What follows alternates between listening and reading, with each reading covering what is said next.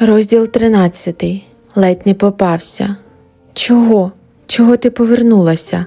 шепотіла Лія. У мене зараз все добре. У мене є друзі, коханий, улюблена робота, гроші. Навіщо ти прийшла? А ти справді думаєш, що в тебе все це є?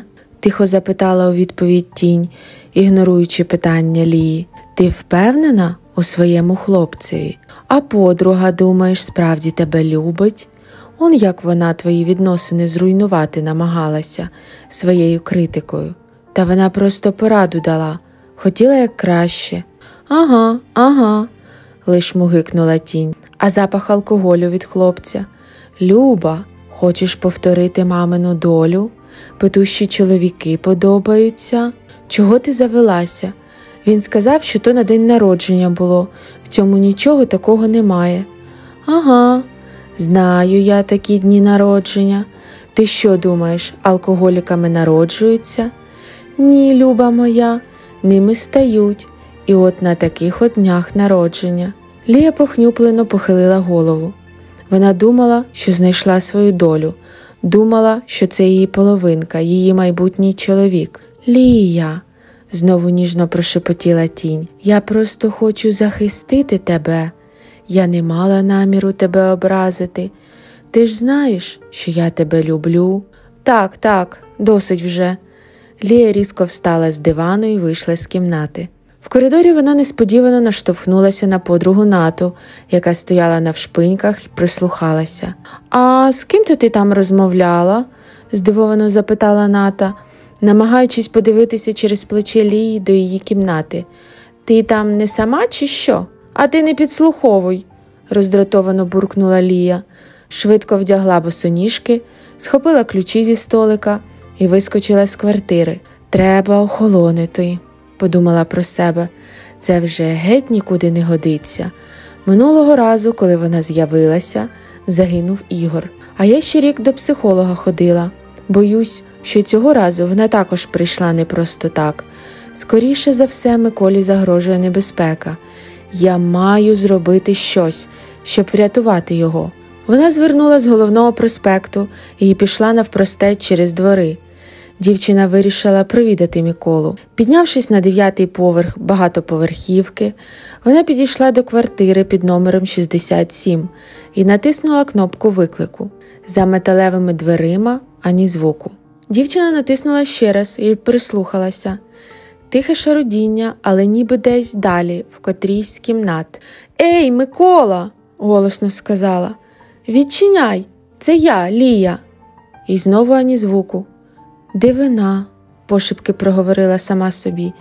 Я майже впевнена, що там хтось є, але Микола б мені відкрив.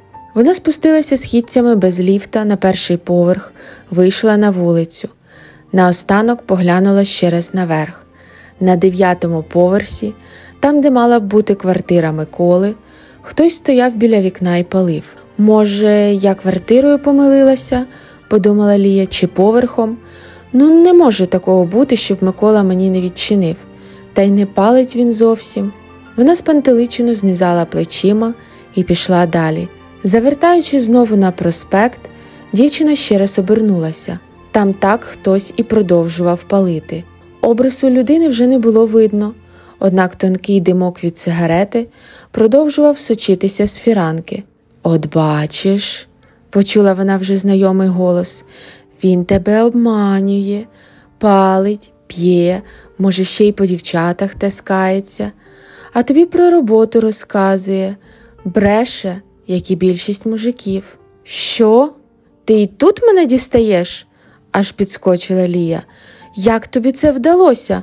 Ти ж боїшся сонячного світла, а я зараз в сумці у тебе сиджу, захихотіла та. Ну й брудно тут у тебе. Ти взагалі в курсі, що у половини твоєї косметики вже термін придатності вийшов. Повикидай весь цей непотріб вже, бо тут скоро щось заведеться. А, заволала Лія, як ти дістала? А що б тобі? Чого ти вчепилася до мене? Вона, лютуючи, скинула на землю сумку і почала гнівно викрикуючи щось коперсатися в ній, викидаючи на землю весь її вміст. чим викликала подив і настороженість у перехожих. Вони здивовано дивилися на неї і обережно обходили, в той час як вона викидала звідти декоративну косметику. Деякі люди навіть переходили на інший бік проспекту. Ахаха, ой не можу, продовжувала хихотіти тінь. Ти що, справді сподіваєшся викинути мене з сумки? Лія, я в тобі, зрозуміла? Я твоя тінь. Що? То ти надурила мене? ще більше розлютилася дівчина. Так, проспівала та, розважаюся. Ти в дитинстві веселіша була. З тобою можна було гратися, книжки читати, колискові співати. А зараз така нудна, як світ, одна робота та серйозні відносини в голові. Ну, от скажи, нащо тобі здався той Микола? Ти в нас дівчина статна, гарна, що не могла кращого знайти. Треба було якогось алкоголіка чіпляти. Він не алкоголік, спочатку впевнено відповіла Лія, а потім знітилась. Це не доведено і могло нічого не значити. Навіщо ти взагалі повернулася? А ти ще не зрозуміла? Поняття не маю, знизала плечима Лія. В мене все добре, я щаслива. Не обманюй себе, ти самотня і ти підозрюєш свого хлопця. А я завжди приходжу, коли ти нещасна і потребуєш захисту. Не треба, замахала руками білявка, чим викликала чергове здивування перехожих, що вже поглядали на неї як на божевільну. Так як ти минулого разу допомогла, так не треба. Я не хочу, щоб ще й Микола загинув. Тінь на ці слова промовчала.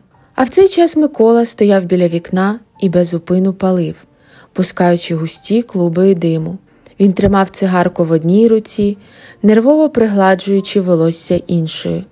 Він бачив, як Лія виходила з під'їзду.